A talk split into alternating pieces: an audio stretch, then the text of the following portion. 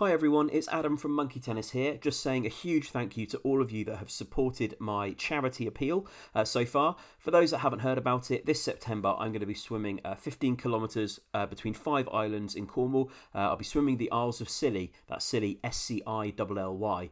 Um, I'm doing it because I want to, but also to raise money for Calm, the campaign against living miserably. It's a well-known statistic that 125 people in the UK die by suicide every week, and Calm run a free and confidential helpline for people to speak through their problems and ultimately to help prevent suicides. Um, I'm looking to raise enough money to train two new phone workers um, to man those lines, um, and I'll be doing it by swimming the Isles of Scilly in Cornwall. Um, if you're looking to support me, it would be greatly appreciated. Um, you can donate at justgiving.com. Um, just go there and search for Adam Swim Silly. That's Adam Swim Silly, S C I L L Y. All donations greatly appreciated. Thank you for helping me to support Calm. And now on with Monkey Tennis. Hiring for your small business? If you're not looking for professionals on LinkedIn, you're looking in the wrong place. That's like looking for your car keys in a fish tank. LinkedIn helps you hire professionals you can't find anywhere else, even those who aren't actively searching for a new job but might be open to the perfect role. In a given month, over 70% of LinkedIn users don't even visit other leading job sites. So start looking in the right place. With LinkedIn, you can hire professionals like a professional. Post your free job on linkedin.com slash people today. Ready to pop the question? The jewelers at BlueNile.com have got sparkle down to a science with beautiful lab-grown diamonds worthy of your most brilliant moments. Their lab-grown diamonds are independently graded and guaranteed identical to natural diamonds, and they're ready to ship to your door. Go to BlueNile.com and use promo code LISTEN to get $50 off your purchase of $500 or more. That's code LISTEN at BlueNile.com for $50 off. BlueNile.com code LISTEN. Hi, listeners. Tom Stab here, the host of Monkey Tennis. Just a quick note before we crack on with the second part of our Scissored Isle special to remind you about our live show on the 22nd of November at the Prince Charles Cinema in London. We're going to be dissecting and celebrating Knowing Me, Knowing Yule. Granted, about a month before Christmas, but we like to get into the holiday season early, so why not come along? Tickets are available now at postpoppodcast.com slash monkeytennislive. As a bonus, we're also going to be joined by Simon Michael the Geordie Greenall for a Q&A session, so if you're planning on coming down, get your questions ready. One more thing before we get on with the episode. If you've been enjoying the series so far, why not log on to iTunes and give us a review? Five stars. And write us a little review. It really does help and we would really appreciate it. And now, on with the episode. Monkey tennis? One partridge says that I'll Monkey tennis? You're unpacking. This is an ecstasy palette. Google it! Monkey tennis? Basically, beef tea. Monkey tennis? For what is a trolleyman but a shepherd of the town? Monkey tennis? The better, more sought after broadcaster. Seldom a pedigree chump, although he only eats boiled eggs. Monkey tennis? Hello, friends, and welcome to Monkey Tennis, the Alan Partridge fan podcast. Today, we're going to be tackling Scissored Isle yet again in part two of our Scissored Isle special. Uh, those of you that tuned in last week will have heard us on stage at MCM Comic Con in Manchester, but there were quite a few tidbits and important factoids that we didn't get through. Uh, so, I'm Adam Brooks, and I'm joined by Tom Dark, You sound like you're slapping the pavement with two pieces of ham. Nick Alder, China happened. and Tom Stab. Very good. So, I mean, um, we enjoy doing those intro quotes, even if nobody else Yeah, does. yeah, That- yeah. That's what really It's my matters. favourite bit of the podcast. Can we finish now? yeah, Yeah, I think we're done. Bye. We'd be doing it in a room on our own if we didn't have microphones. So, uh, there's some key points about this episode. One thing I, I wanted to start with was uh, the way that the Radio Times uh, advertised this show.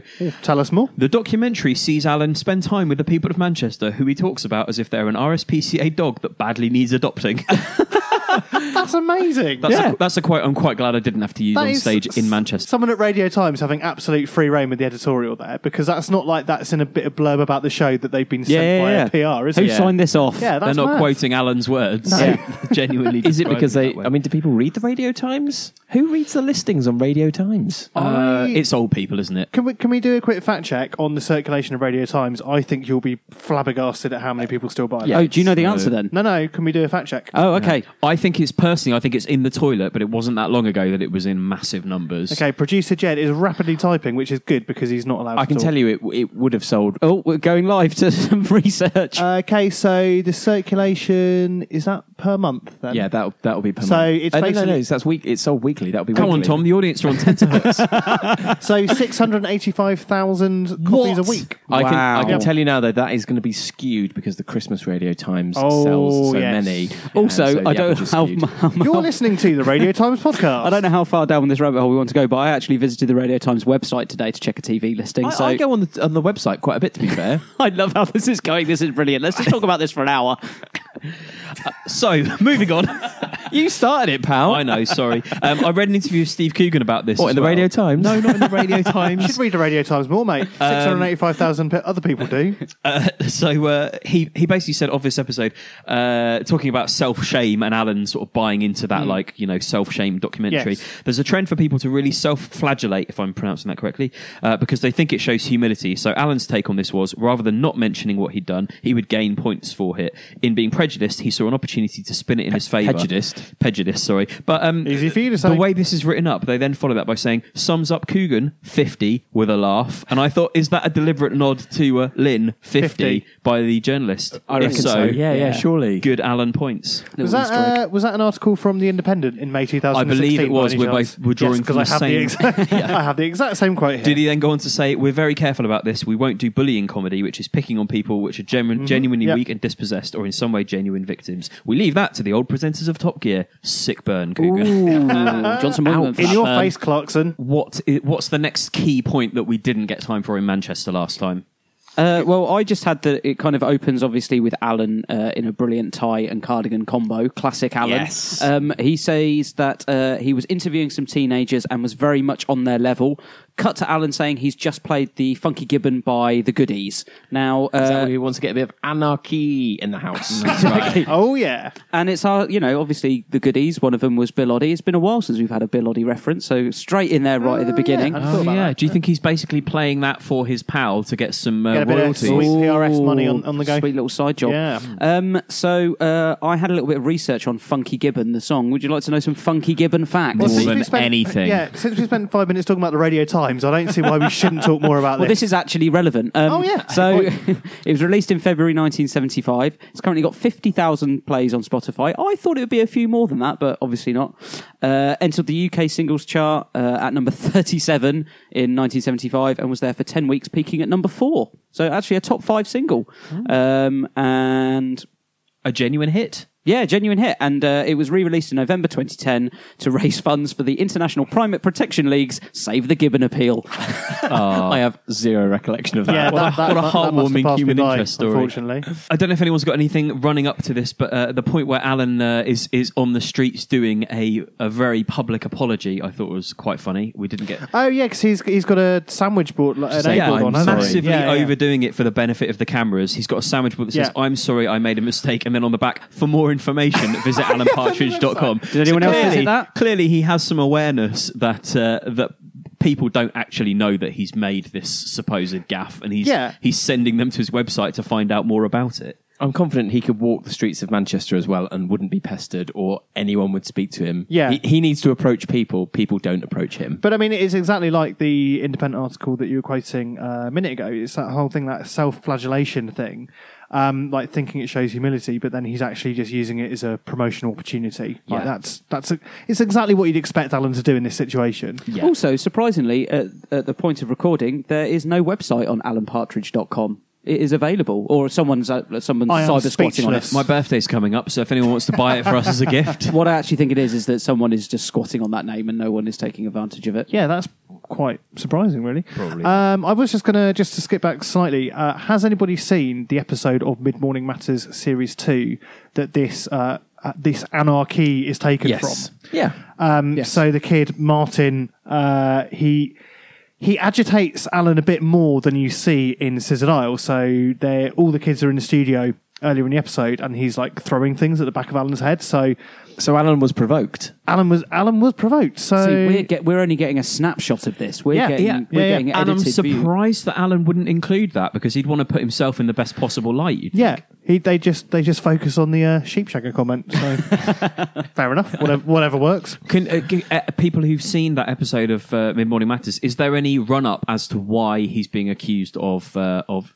bestiality with a sheep? Bestial filth. Yeah, because he's. I mean, not to not to play on Um, cultural stereotypes, but he's he's not from any part of the UK No. that's traditionally suffered from a negative stereotype involving. I nothing that springs to mind, but I'm sure somebody will get in touch to tell us if I'm wrong. Um, but I don't know. always get in touch. I don't know if there is anything earlier in the series. I haven't watched that whole series yet, to be honest. So it's possible. Um, another thing I wanted to check was: had anyone had any concept of the phrase "scissored aisle" before this? No. I Very ha- good question, I, no. I went No. on. I went online thinking that you know perhaps it was uh, it was a, a bastardization of a well-known phrase, but. I don't think it was a phrase before he coined it, and that led me to think it's one of those things that he would have spent a good, a good afternoon coming up with, and then very satisfied that he'd managed to sum up the state of the nation in a phrase that he's made. Yeah, up. I mean, I, I always wasn't wasn't the original idea for the show to be a bit more of a north south divide, whereas it is it kind of it starts on that thread, but it kind of loses. yeah, and well, I think that's possibly probably quite deliberate because yeah, when he when he lays out the intentions for this uh, this journey he's going to take, there isn't actually any. Inv- well, like I guess his point, Alan's point of view is that he is from the rich south and he's visiting the impoverished north. Hmm. So the north south divide kind of exists purely based around. His his experience, Yeah, I mean, but I- there there isn't like really any comparison between what goes on north and what goes on south. I also wondered if it's something where he thinks he's come up with a snappy phrase, but actually it's got a double meaning he's not aware of. So he thinks scissored aisle, as in it's divided, it's been cut by scissors, but scissored presumably could be a reference to scissor sisters and basically women women making love to one another. Uh, and so he's sort of he's a he's- tangent I'd not considered. No, but- it's- exactly same. yeah, I I think you might be the only one there. Ad. I just think also it- had not thought I about just that. think it might have an, a, a- a- a slightly lewder context that he's not thought of. keep, In- keep in- developing this thought. Well, I'm, I'm keen to see where you go. All right, Should fine. we- Uh, also, in the in the same way that in Alpha Papa, he's like, "Oh, Pat's tugging me off." Oh no, not like that. You know, I imagine it's it's it's a misunderstanding along those lines. Got you. Basically, I'm heading to Urban Dictionary live. Talk amongst yourselves. Okay. I was also going to say about the title Scissored Isle. I remember when they announced that this show was happening, uh, it was in the midst of kind of all the kind of Brexit campaigning happening in the UK. So I did wonder, was the show going to be a bit more about that kind of that kind of division in terms of a left and a right in, as, Yeah. instead of a north and a south? Because you get a lot of a lot of comedians in the run uh, or in the aftermath of Brexit said they either had to scrap material they had planned, or Yeah. they had a, Yeah. an entirely Yeah. different show that they've now had to make about Brexit. So Yeah. maybe maybe But that's beca- it. because I just remember reading a very small synopsis, quite possibly in the Radio Times. Uh, not really, wasn't. not really. Um, yeah, just kind of saying like Alan investigates um, the divided nation sort Yeah. of thing. So I, it wasn't clear from that very short summary exactly what tangent it was going to take. And speculation alert, um, we obviously talked a little bit about his return to the BBC next year, and Yeah. there's been some quotes that he would be the voice of Brexit. I wonder if that's because they've got material planned for Scissored Isle that they've not been able to use yet.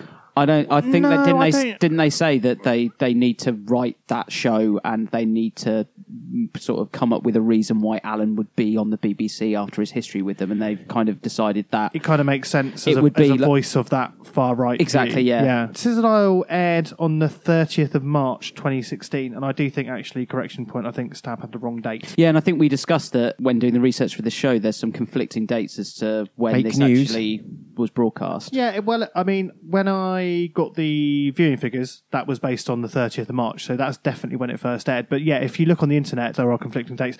But anyway, it's it's it's just that thing that obviously the sh- the show was shot and aired before the Brexit vote happened. So yeah, interesting that it could it could have gone that tangent, but maybe we will see some Alan later on into next year that does tackle that. Uh, while we're touching on corrections as well, I should say that uh, live in Manchester, I may, may have accidentally insinuated that uh, that somebody from the cast cast of Cheers once uh, got engaged in a uh, in a race issue on stage doing stand up. It was, of course, a member of the cast of Seinfeld. Cheers is a show that has stood the test of golden television time, as has its spin off Frasier, which I regularly enjoy. and, fe- and features no racists. It's very important to be clear on who the racists are and who the racists aren't. That we know of. Yeah, that we know of, yes.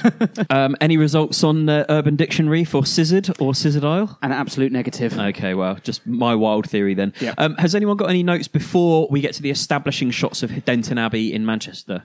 Or Uh, near well, I- Manchester? well, I have I have notes about Denton Abbey, really. Yeah. Okay, let's crack on with that. Go go ahead. Yeah, yeah. Well, I just thought um, something I didn't get time to really uh, get into was that I really loved this intro sequence where he's kind of coming out of the house, putting the bag in the car, doing thumbs up because it's all it's all like these quick flash cuts, like like an Edgar Wright film That's or exactly something. what I had in my notes. But, too. but they don't work. Like they're all out. They're all out of sync. They don't line up properly. One is just Like, his the- bum landing on a chair. yeah, like the, the, the thumbs up is repeated like three or four times. No, And I- I- no scratching. Yeah, and obviously in in real world, Doesn't he check it's- his time? Like he checks checks his watch like Oh, twice. I yeah, have- yeah, yeah, yeah. I've got so, notes about that. So I think I know where you're you going with have, that. You have a very deliberate continuity gag Yeah. where the the arms aren't right or Yeah. whatever it is. Yeah. But um, I, I thought you know yeah. So obviously in real world that's a very deliberate gag. But I thought in Alan universe, as I'm choosing to call it, I think that perhaps the point is that it's a bit of a gag about Pear Pear Tree Productions being factual- a shot, a factual shot- arm, factual the, the factual offshoot of Pear Tree. Um, yeah, deliberately being basically really shoddy at editing and producing a it's, program. it's evident that I mean, not to skip ahead, but it's evident no one's sort of uh, watched this through in its entirety because Shakira is basically pixelated Yeah. and then her face is revealed. so Unpic- no yeah. one, no one's watched it through. Presumably the exec producer, which is basically Alan and Yep. co-director. Yeah, well, I'd actually It's very much Alan's hand over all of this, isn't it? Well, I, I had an interesting quote from the Gibbon uh, Neil of the Gibbons brothers about this from that independent article. Funky Gibbons brothers. The, the Funky Gibbons brothers, very good. Um, so he said, Alan has such a lax attitude to quality control, he'd probably have pissed the editor off, so the editor would quite reasonably have left them in and been meaning bad edits to shaft him. I see. And so Alan hasn't bothered to check them in Yeah. the same way he didn't ever research his guests for no yeah, me, no which you. is is very plausible. Which also definitely. explains why at the start of this Manchester scene he says, "Good morning, it's 8 a.m." while his watch reads 12:45. oh, that's a, that's a great spot. Um, my my thing about um, Denton Abbey was mainly how's he afford? uh, Like, like where's No, remember the mortgage has crippled him. the mortgage has crippled him. He only needs But a it's deposit. his house.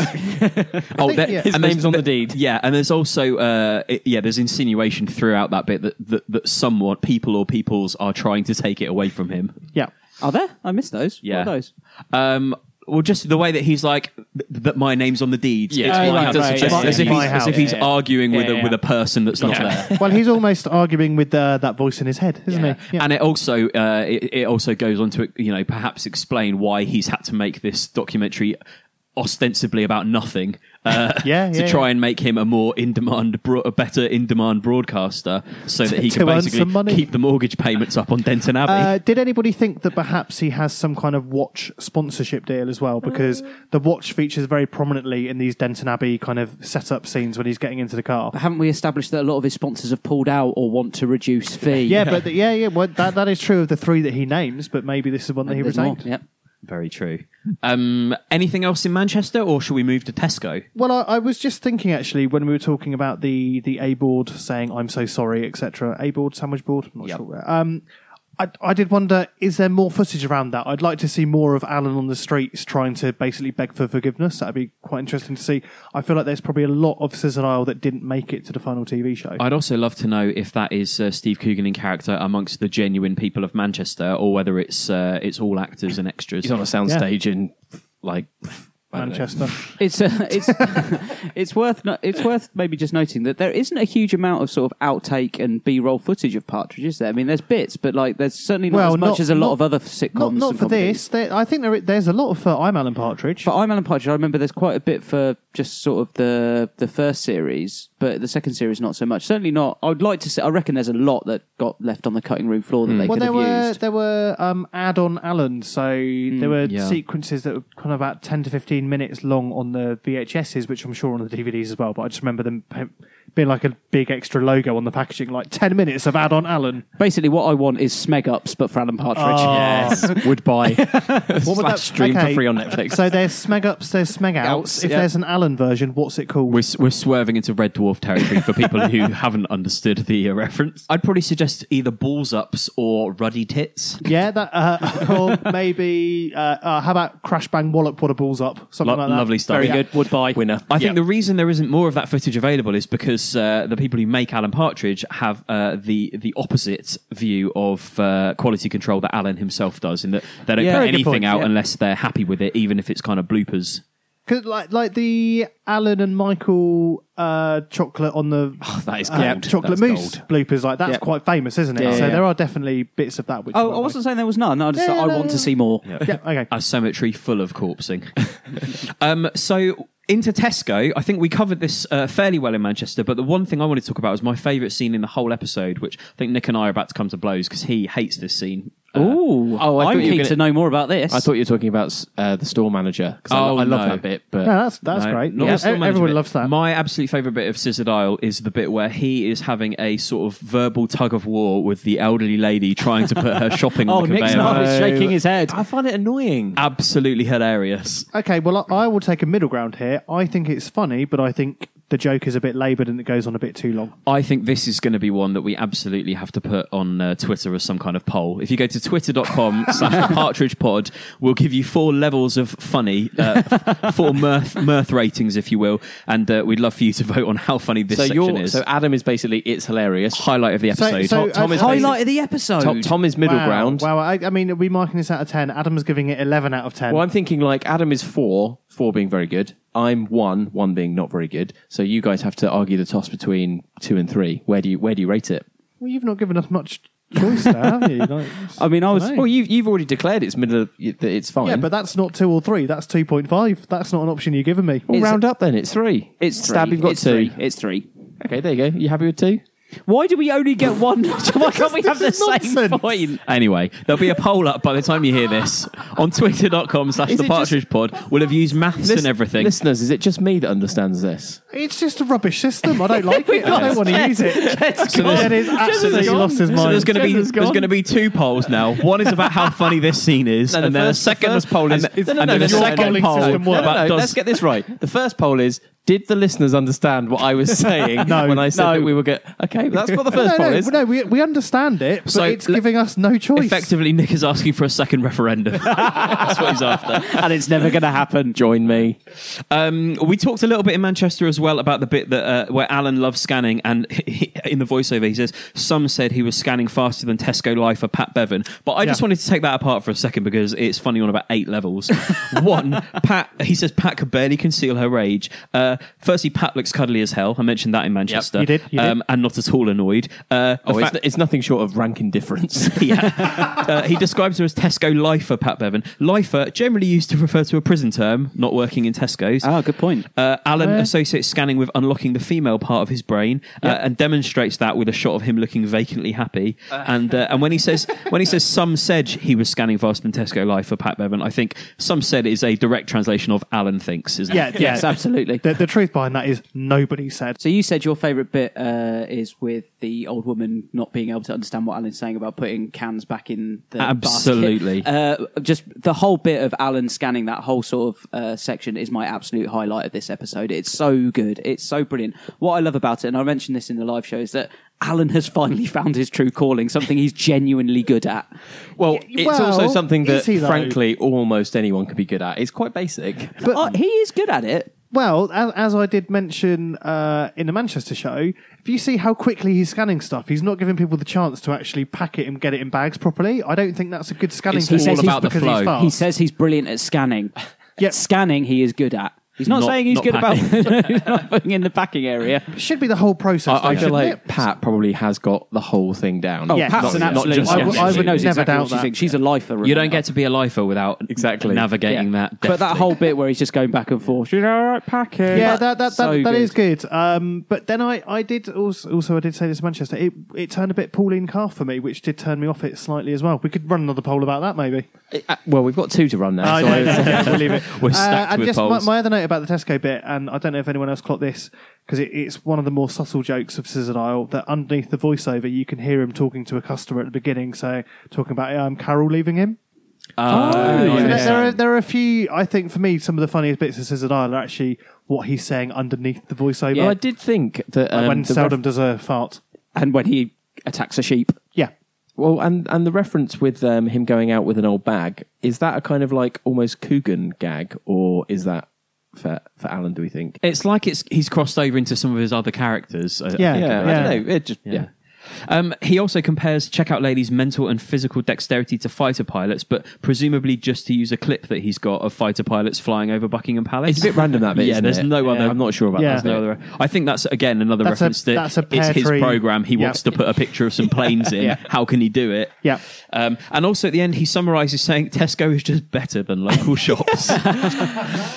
An incendiary remark, if Do ever you, I heard do one. you think uh, Sky took a bit of a bung from Tesco Well, to? Uh, absolutely, Yeah. because Oh, Do you Alex is conspiracy theories afoot from well, Brooks? two. My, my, my approach here is two pronged. One, I mentioned in Manchester that there's there's actually a short film made by Tesco with, Yeah, with oh, him in it course, about yeah. this whole scene. You're right. Yeah. So they, they have used it fully as a promotional Yeah, and I haven't they? also Yeah. had a question uh, in my uh, in my notes here saying, could these scenes even have existed on the BBC given the rules about product placement? I don't think they could. It would have had to have been generic, Generic supermarket, supermarket, yeah. which, Yeah, which would have you- which would which have you can do. You could have put had a film around but I think yeah. it would have damaged the realism of it to, to have it in a supermarket Yeah. no one's heard of. And uh, I can give a bonus fact uh, that this uh, this Tesco was not in Manchester. It was in Borehamwood Where's Borehamwood? in Hertfordshire, very close, basically outskirts of London. Because it is quite random the fact that he's kind of making these um, comparisons to you know people working in sweatshops in Manchester to then like people now working in supermarkets. That is quite a leap. But it's very in keeping But- with but it's- Alan, though, it's isn't one it? of many Yeah, leaps it- that he's isn't- made to try and make No, no, this no, no. I documentary. guess the point I'm making That- is that's almost the joke, isn't no, no, it? no. But I'm, I'm, I'm, I'm agreeing with Adam that they've basically just picked someone that's essentially prepared to pay for product placement. So they've Oh, gone with yeah. the supermarket, but it could have been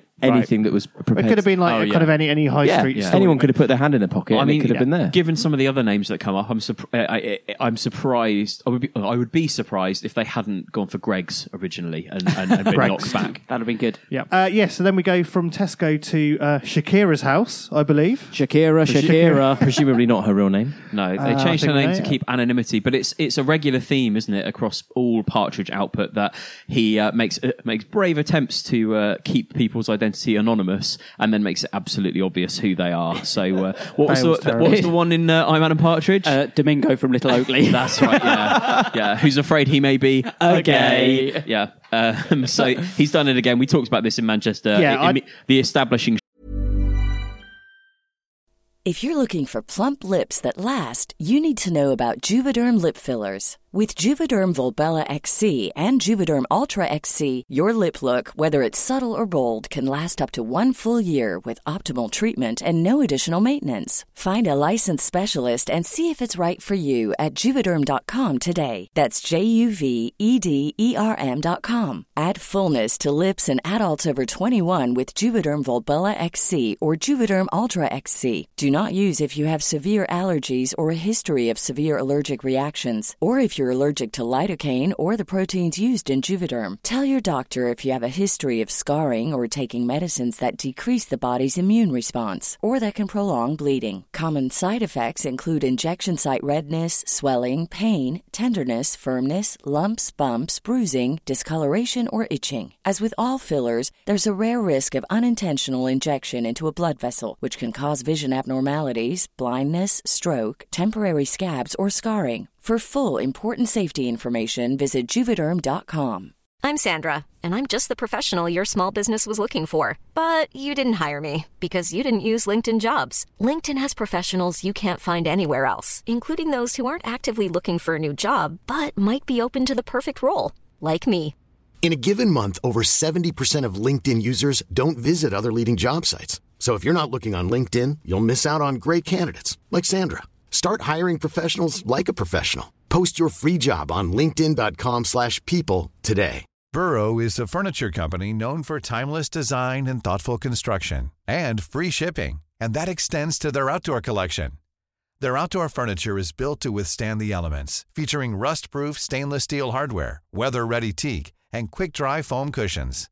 For Memorial Day, get 15% off your Burrow purchase at burrow.com slash ACAST and up to 25% off outdoor. That's up to 25% off outdoor furniture at burrow.com slash ACAST.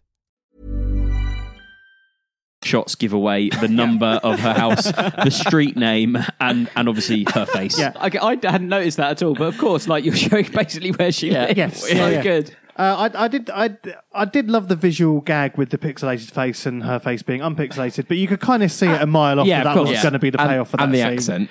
Yeah, yeah, yeah, the really Which is bad- blatantly Coogan, isn't it? I made a note in uh, my research for this originally, thinking that as a little cameo from Chri- the actor that plays Chris Finch from The Office, because it sounds exactly Oh, it like does that. say- yeah. It really sounds Yeah, like yeah, Finchy. yeah. And I was like, one of my notes was like, is that Finchy? And then obviously with the, when the credits ran, he wasn't there, but maybe It could be. Uncredited. I think it's Steve Coogan. It's probably isn't Steve Coogan, isn't it? Yeah. uh, and ju- just the other thing I had that I really love the the noddies that you have in this. So that's that's an industry term for Alan's reaction shots. So so as Shakira's talking, you have him sitting there nodding away. And in reality, you often do those when the other person isn't even there. But what I loved about that is that again, that the editing doesn't quite work. He's kind of he's looking, he's like smiling and looking really enthusiastic when she's telling him about how her life's been falling apart and stuff. Well, And- he kind of um, thinks that she might be about to say that she has to go on the game. yeah. But again, like they they don't, they, they don't edit that or change that. They just just leave that in. Yeah. Yeah, and that bit with the uh, the, the the noddies going going wrong is is almost like the starter for the main course of his Yes, interview with, the mayor, Yeah, later yeah, on. exactly. And then Alan goes to meet uh, Kevin Ruddock from First Person Finance, uh, as we all know, played by Mr. John Thomson. Uh, Yep. I think this is his first appearance in any Partridge related product, in uh, quotation marks, since his appearance of, as uh, Joe Beasley in uh, Know Me, Knowing You. With Cheeky Monkey. With Cheeky, Monkey, yeah. I, I'm excited because we will be talking about Joe Beasley and Cheeky Monkey in the I Partridge coverage. Any excuse for Nick to talk about Cheeky Monkey Hold again. it for now. Hold it for now. But He- he's he- coming back. It's a guarantee Nick's going to go briefly mindless when yes, we get to absolutely. that again, isn't it? And I think I mentioned this in the live show that he's a genuine fan of Alan's and the only one since Jed Maxwell. Uh, yeah, that I can think of. Yeah, well, the apart from only the people on-screen- that phone into mid morning matters and stuff. Although but- there, I did mention in the live show, I think there's one person in Norwich when uh, Alan is escaping the siege or something where they recognize when he drives that's to right. the police station. They're like, "Are you Alan Partridge?" And he Oh, cuts yeah. them off and Yeah. runs in. so, in terms of meeting people on the street, Alan has three fans. He has three people who Yeah. know who he is. And I would Yeah. imagine with mid morning matters, it's probably rotating cast to about maybe 15 people that phone in. Yep. Yeah. And are those three book sales? Do you reckon? Those people Yes. account for Tho- three book sales. it. Right. it. It's our mission by the end of doing this podcast to account for all of Alan Partridge's book sales. to be fair, I do like that Alan has to kind of like validate that he's genuine because when he says, "Oh, I'm a big fan," he goes, "Oh, which bit do you like?" He's like, "Lunchtime lunatics." Right. Can we have a bit My- of spe- my and that's idea. Alan's favourite bit as well. yeah. Can we have a bit of speculation about what, what Yeah, lunchtime what the lunatics feature is? is. It's so good. Wait, isn't that just anyone that phones in? Good point. Yeah. That's the feature. Uh. I also I I love it. I do really love this scene because I, I love Alan starting off trying to be like this investigative journalism, doing the consumer rights show doorstepping type thing, and he's kind of running out of things to say apart from why are rates of interest so high, and then it gets into. Have you always been flat-footed? You sound like you're slapping a pavement with two pieces of ham. To you stink of toothpaste, by the way. Have you just cleaned your teeth? Kevin Ruddock says he's not very good at this. I'd argue that he's not actually that bad. I don't know when when you're saying your breath stinks of toothpaste, it's like He's trying Yeah, to get yeah. you- those people when they do that. They're trying to get a rise out of people, aren't they? They're trying Yeah, to get yeah, them but to he's snap getting- and he come is back getting at it wrong, though. I recognise what he's trying to do, but Yeah. he's not doing a very good job. I mean, he only saying gets he's a not rise out of him terrible. because he opens the boot of his car. yeah, yeah. But I mean, the, the the- the main thing is that uh, as soon He's as not Donald McIntyre. That's what we're saying. as soon as there's the prospect of him making some sort of friend, he abandons the whole Yeah. thing. And Yeah, you just think he, like, let's let's think about the background of this scene a bit. He has got a professional camera crew. They've all rented equipment. They've got. I, I'd say he's got a camera. like he's crew. Got a camera crew. They've, from they've- Pear they've yeah. got they've got equipment. They've all had their per diems. They've all had their call sheets for the day. And then they've I think got, I think I think none of this probably exists. I think Okay. you've gone into way more detail. but, Like, but then they haven't my got point, per diems. my point is, is that they've, they, there's a lot of effort has been put into setting up this, Yeah. this, Okay, this fair attack, enough. if you like. And then the second he finds out this guy, not even a big fan, just listens to his show, Yeah. abandons the whole conceit, and then just gives the guy a little pat and, on the car. and he doesn't he doesn't achieve what he sets out to. He's like, well, just just just think about it. And he's like, yeah, I'll think, I'll definitely think about it. Yeah. You know, he's not going to think and then he about just it. kind of Yeah, and with his DAB. So the next kind of locational setup for Alan is going to Hogarth Hall, but I like there's a little segue scene in here when he's telling a passerby about Seldom, and he says, if you look him in the eye, he'll attack you. Which I just thought was quite funny. Presumably, seldom the sheep very later violent. in the episode looked him in the eye. Well, you can only imagine. Yeah. Can we speculate a little bit about how Alan has come to own Seldom? Yeah, that's a 'Cause good it- point. I don't. Obviously, he hasn't had him since a puppy because we've been following Alan for years. Yeah. Is he a rescue? Would Alan rescue a dog? Has And he there's inherited no it? mention, There's no mention of Seldom and I Partridge. No, is there? he never really talks about dogs either. It's, No. or pets. It's quite. It is quite random. Yeah. I I also just enjoy a little aside that Seldom is essentially the same colour as Alan's jacket. and, and also about, about the same size as Alan. yeah. yeah. It's just a very odd choice for a dog as Yeah. well. I wouldn't have pictured that kind of dog with Alan. But but also, little fun fact: it's the same breed as uh, the dog in Turner and Hooch, isn't it? It's a, a Dogue de Bordeaux, I believe. I think perhaps he. The reason that Seldom is there is that Alan has been told eh, through some broadcast professional that having a dog makes you more likable. Yeah, it's- I think, it's probably I that. think. I think Yeah. it's, a, it's a conceit that he's, He's rented it. Yeah, Or, or, I or it's even he's got Seldom specifically for recording this documentary. genuinely think yeah, that could be yeah, it. that that sounds. He's Like going to no- set him free on the railway line. There's no bond or. There's no bond or connection with that dog at all. He's scared of it. He's not sure about it. Yeah. He doesn't Yeah, love yeah. it at And all, that, does he? That is a recurring theme of this of this of Scissored Isle. Really, is sort of how many human interest stories can I crowbar into an hour into forty five minutes or an hour? I Yeah, think that's I totally think it. I think Adam's nailed it. Yeah. Yeah. It's Pat Bevan, the lifer. It's Carl pushing his trolleys. It's, you know, someone gutted by payday loans. It's going after the fat cats. It's owning a dog. Yeah. yeah, Uh, there's not actually a huge amount to add at Holgarth Hall. One thing I just wanted to mention was um, when uh, Alan's uh, out amongst the sheep towards the end of this scene, he says it reminds him of a chap earlier who wrangled a different flock, one made of metal and wheels. He's obviously back talking about Carl from Tesco's. I'm starting to think at this point, Carl is carrying the entire weight of this documentary on his back. and do you Yeah. think do you think Alan would have paid him any extra to be this much of a hook for the show? he doesn't even get the courtesy of an interview. no. Also, his name's not actually Carl, is it? He's just assumed that his name's Carl. No, he finds Yeah, out. he finds- finds yeah, out he later. finds that out. Edit that out. or or don't. Uh, yeah, the the only the only other thing I had to say about the Hogarth Hall bit that I really liked was um the again it's kind of it's it's a great visual reveal that he's got shoe covers on. So he's saying to him, "Oh, thanks so much for letting me be here, making me feel so at home," and then Yeah. new shoe covers. All I would add is, whilst Adam said that uh, he thought that the um, old lady scene in the supermarket was the strongest, Twitter will tell us whether that's true or not. uh, I just think this, this kind of scene is probably the weakest part of the yeah, show. I would I would agree with that. Actually, it's kind of you could dispense with this entire scene, and the show is still as Yeah. strong as it is. I think. Yeah. It's also probably where some of the more obvious jokes of the episode land. For example, when he's looking at a painting and says, "Oh, she's jo- gorgeous," and it turns out it's Lord Sebastian. You know, like that's a fairly uh, that's a fairly But standard then I gag. think there are there are a lot of obvious visual jokes in this in this whole show, like uh, the pixelated faces or the shoe cover reveal and things like that. I think there's a lot where you can you can see the joke coming a mile off, basically. And you referenced in the live show, I think it was you, Adam, who basically said, "Is this just an excuse for uh, for Steve Coogan to drive a nice, fa- fancy old Yeah, car?" absolutely that. Yeah, does feel a little that way. and hang out in a nice old country Yeah. mansion for the day. Yeah. One thing I just wanted to discuss very briefly was uh, at the house party, Alan references junkie teenagers, Aled Jones, Zammo, and Lynn's nephew, Tim Benfield. Yeah. One thing, did we ever know that there was a, a Tim Benfield, that Lynn had a, uh, a I think nephew? this is the first No, that we hear we, about we it. did discuss this in Manchester. Yeah, The this is extend- the first we know. Of yeah, it, the extended Lynn Benfield universe. Um, Zammo's obviously a reference to uh, Grange Hill, Just Say No, uh, which was a top 20 hit uh, in the 1980s. One thing that I found out in doing research, the cast of Grange Hill actually went to the White House to meet Nancy Reagan, who was uh, obviously the First Lady Yeah. at the time. And there was a story about how uh, one of the cast members got stoned in the gardens of the, uh, of the, of the White Oh, House. I, I think I've heard that before. I just yeah. thought that was quite interesting. Like, oh, uh, there's been an interview with that with that guy since who basically said, "No, it was absolutely nonsense. It's one of the most secure buildings in the world. How the hell am I going to smoke a spliff in the garden of the White House? This is right at the height of the war on drugs as well. Exactly. That's why they went there. So Yeah. obviously, So this Nancy, has become a bit of an urban myth. Basically. Nancy Reagan was um, was fronting a, a war on drugs campaign, and they invited the cast of Grange Hill to the White House in 1986 because obviously they just released Yeah. a song called "Just Say No." Yeah. Um, but yeah, it was a bit of an urban myth and proved to be absolute bollocks by the man himself. But uh, interesting that that song was so instrumental, and now, obviously, as we all know, nobody takes drugs anymore. Yeah, yeah, exactly. Around around the world. Brilliantly. So That war on drugs has been very successful, obliterated. Zammo didn't die in vain. I think we covered the mayoral interview uh, in depth in Manchester, so we're going to Yeah. skip straight to uh, Joel the Freegan.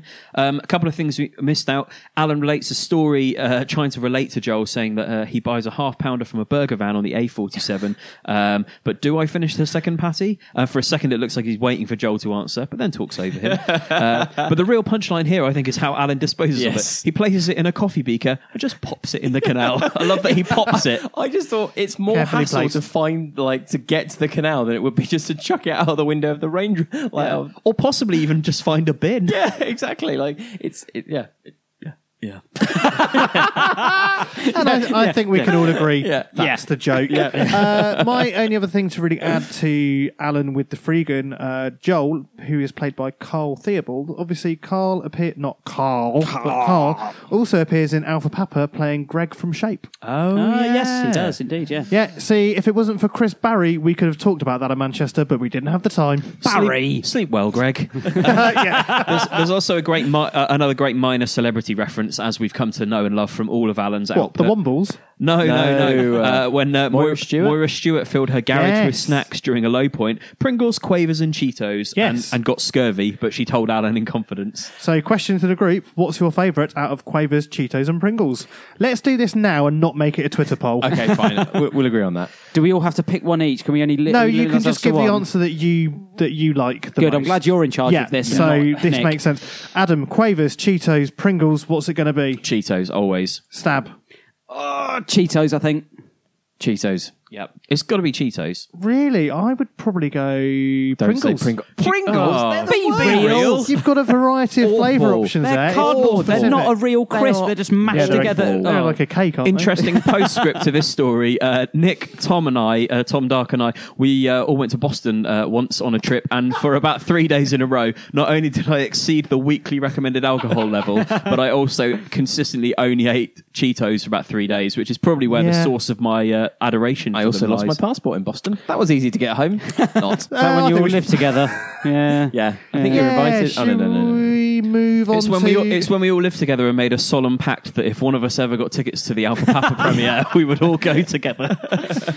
Uh, my, I had some other notes about when Alan is locked in the warehouse as well. Oh, yeah. Um, that he refers to the security guard as having a chip on his shoulder and no qualifications. So Yeah. therefore, Alan is obviously terrified. So I just thought that it's a really nice summarization of the character that Alan always he thinks he's a man of the people, but he is actually shit scared of anyone from the working class, anyone that does manual labour, and like they, for him they they pose a very physical threat. A very real threat. Yes. Mm. I also like the bit where he goes into a monologue essentially about uh, the charity and the man with the fishing rod. He's like, "What happened to the one I gave you?" Google it. That is very good. That whole so exchange good. is Yeah. great writing. Completely unprompted though. It's just Yeah. Alan sat on top of a bin, basically going off on one yeah, about Ca- charity. Carl's really confused. He's like, when did this happen? Um, I also love uh, when there's uh, some serious, ominous tones as uh, a clock appears on the screen, turning from 22.59 to 2300 hours, marking the start of Alan's incarceration in the warehouse. Obviously, that's an editorial choice that Alan himself was put Yeah. in. Yeah. He also refers to Lynn as my bad assistant during this segment. Which as well. I thought hey, this uh, this obviously predates uh, Donald Trump's rise to power, but the use of language is very similar. Lots of this was a bad thing, like lots of using one syllable seven year old words to, to describe uh, the events going on. Uh, yeah, he was supposed to have a Snickers in his uh, fleece pocket, but his bad assistant washed the fleece without checking for contents. That's it. Yeah. Lynn. Now it's Um, just full of nut dust. Another favourite bit I don't think I mentioned in Manchester is there's a brilliant touch where the voiceover uh, he he finds some food and the voiceover says uh, he's found what I can only describe as a cross section of an egg and ham slice. It then cuts to his on screen voice where he says it's what I can only describe as a cat scan of a Scotch yeah, egg. yeah, yeah, yeah. yeah, I, I did clock that. I but, didn't um, clock that. Yeah, so it's different descriptions. Which again, if he if he had better quality control, arguably he could have made that make a bit more sense. Yeah. Yep. Uh, are we now out of the warehouse? I think we're out of the warehouse. Are we apologising to Marvin? Let's apologise to Marvin. Sorry if you felt offended. Uh, the the only bit I had about the apology to Marvin that we haven't really talked about is that um, he that Coogan gets some nice uh, David Cameron digs in here. Uh, as we reference, Coogan is a big Labour supporter. He refers to Cameron along lines of the pig incident, we'll call it, and uh, also tax breaks for big business. So he's just doing a bit of a conservative baiting there. Um, oh, a subplot to this. I think we mentioned this before, but um, in a talk with Armando Iannucci for the Guardian, Alan says that uh, in real, uh, sorry, Alan, Steve says that the uh, easy mistake to make uh, that the uh, the Inland Revenue investigated him, but uh, he had done nothing wrong because he always pays his taxes. um, I also thought this was good because Marvin obviously doesn't turn up, but replies to the apology uh, with a sheep emoji. Um, that the premise for this show is that Marvin gives a shit whatsoever. Uh, uh, you know, Exactly. If Marvin doesn't care, doesn't the show is pointless. That's a very good point. Yeah. Uh, and and also uh, when we move on to the hike, Alan takes a load of uh, disadvantaged youths hiking. Have have we met any of these people No. before? Were they the people? They weren't even the people in the studio That's the with street Marvin. gang. That's the street gang. Oh, is it? I Okay. didn't. I didn't clock that. That's Did the you? joke. No. Yeah, that's- I thought he just got a completely unrelated gang of young people No, to because just I- make I sure think the show had an the, ending. the joke is that those are the only youths that he's basically got access to. I see. Okay. That, that sounds a bit wrong, doesn't it? But, uh, you, you know what I mean. Um, I think he's also only just discovered the sort of uh, slow motion forward and back editing, which is why you see him plunged into the water, yeah, then yeah. back out of the water, then plunged into the water, then back out of the water. Uh, but as he says, a woman I know who's a Baptist wept when she saw these pictures, Yeah. presumably Lynn. Did anybody spot? So we're we're getting to kind of like the the end of the episode, and there's this kind of summary monologue from him.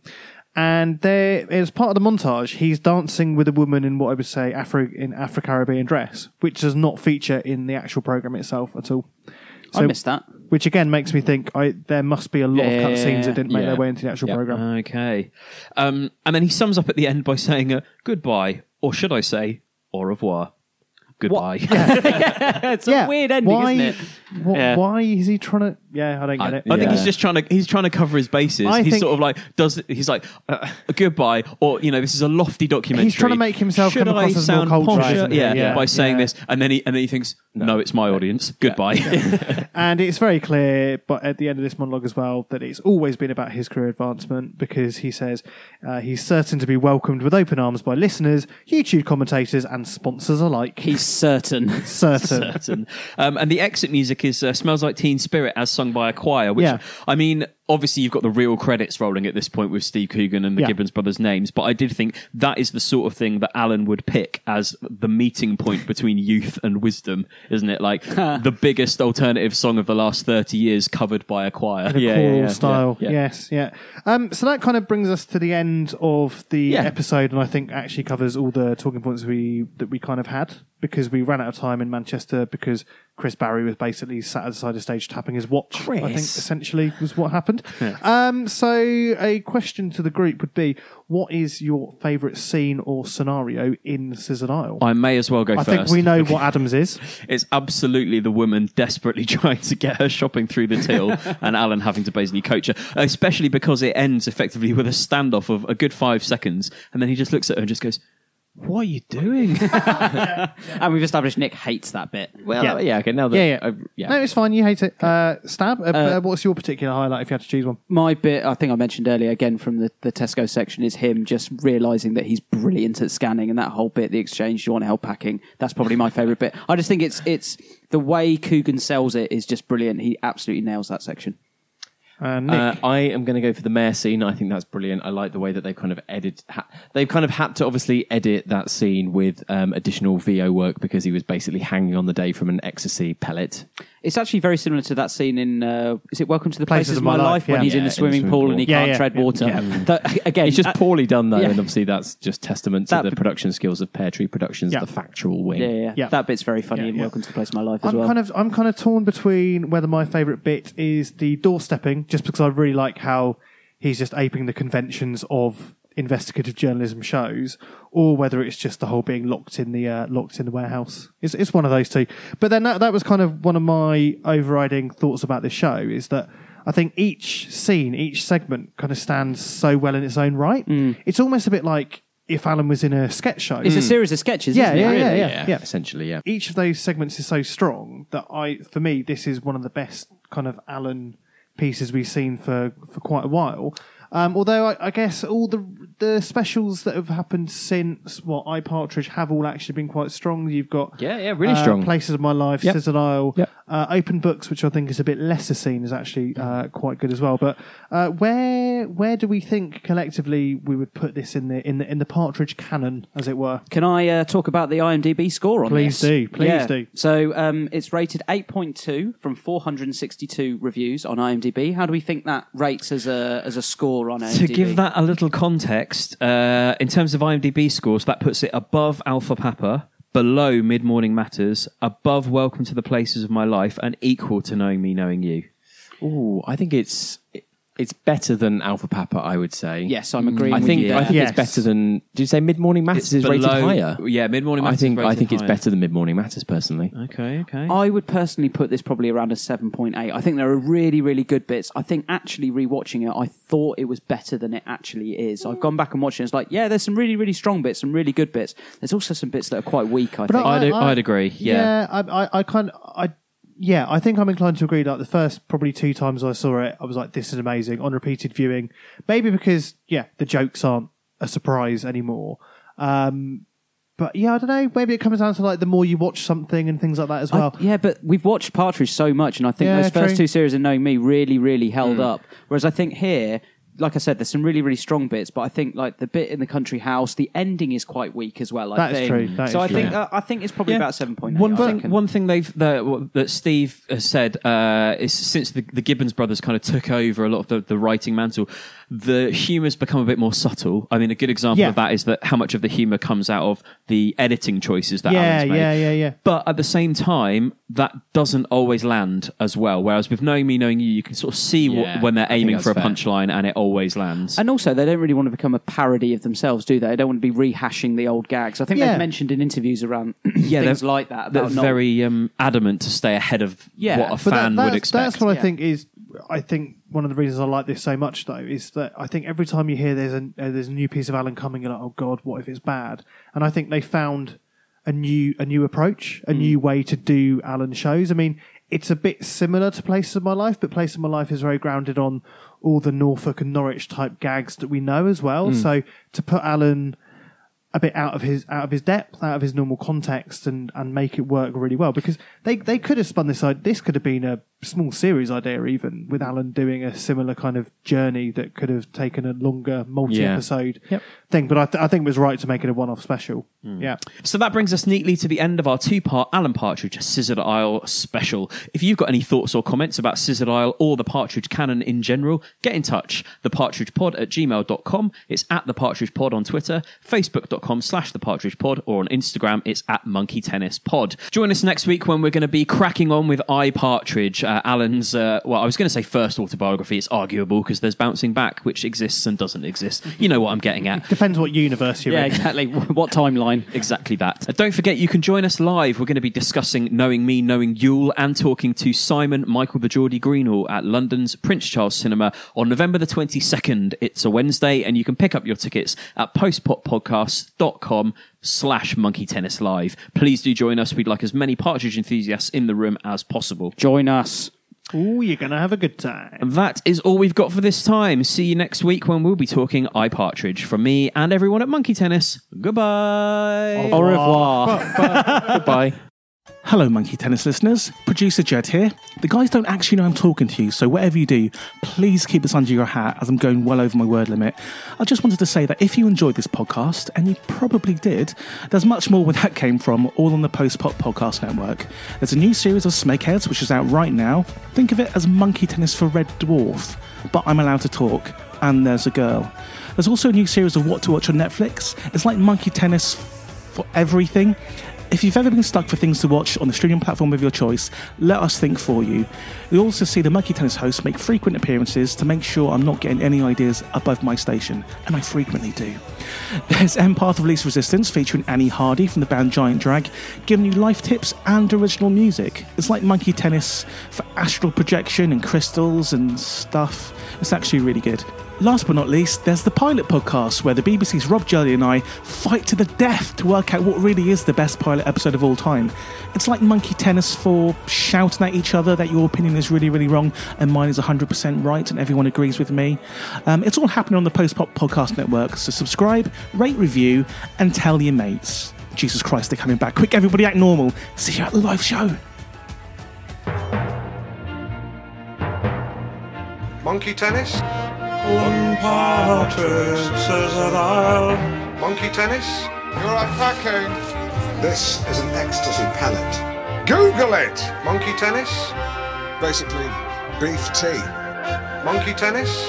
For what is a trolleyman but a shepherd of the town? Monkey tennis? The better, more sought after broadcaster.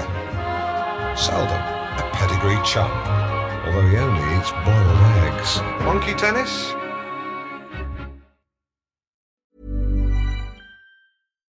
Deserves the best, and there's no better place to shop for Mother's Day than Whole Foods Market. They're your destination for unbeatable savings, from premium gifts to show-stopping flowers and irresistible desserts. Start by saving 33% with Prime on all body care and candles. Then get a 15-stem bunch of tulips for just $9.99 each with Prime. Round out Mom's menu with festive rosé, irresistible berry chantilly cake, and more special treats. Come celebrate Mother's Day at Whole Foods Market. Flexibility is great. That's why there's yoga. Flexibility for your insurance coverage is great too. That's why there's United Healthcare Insurance Plans. Underwritten by Golden Rule Insurance Company, United Healthcare Insurance Plans offer flexible, budget friendly coverage for medical, vision, dental, and more. One of these plans may be right for you if you're, say, between jobs, coming off your parents' plan, turning a side hustle into a full hustle, or even missed open enrollment. Want more flexibility? Find out more about United Healthcare Insurance Plans at uh1.com. Planning for your next trip? Elevate your travel style with Quince. Quince has all the jet setting essentials you'll want for your next getaway, like European linen, premium luggage options, buttery soft Italian leather bags, and so much more. And is all priced at 50 to 80% less than similar brands. Plus, Quince only works with factories that use safe and ethical manufacturing practices. Pack your bags with high-quality essentials you'll be wearing for vacations to come with Quince. Go to quince.com/pack for free shipping and 365-day returns.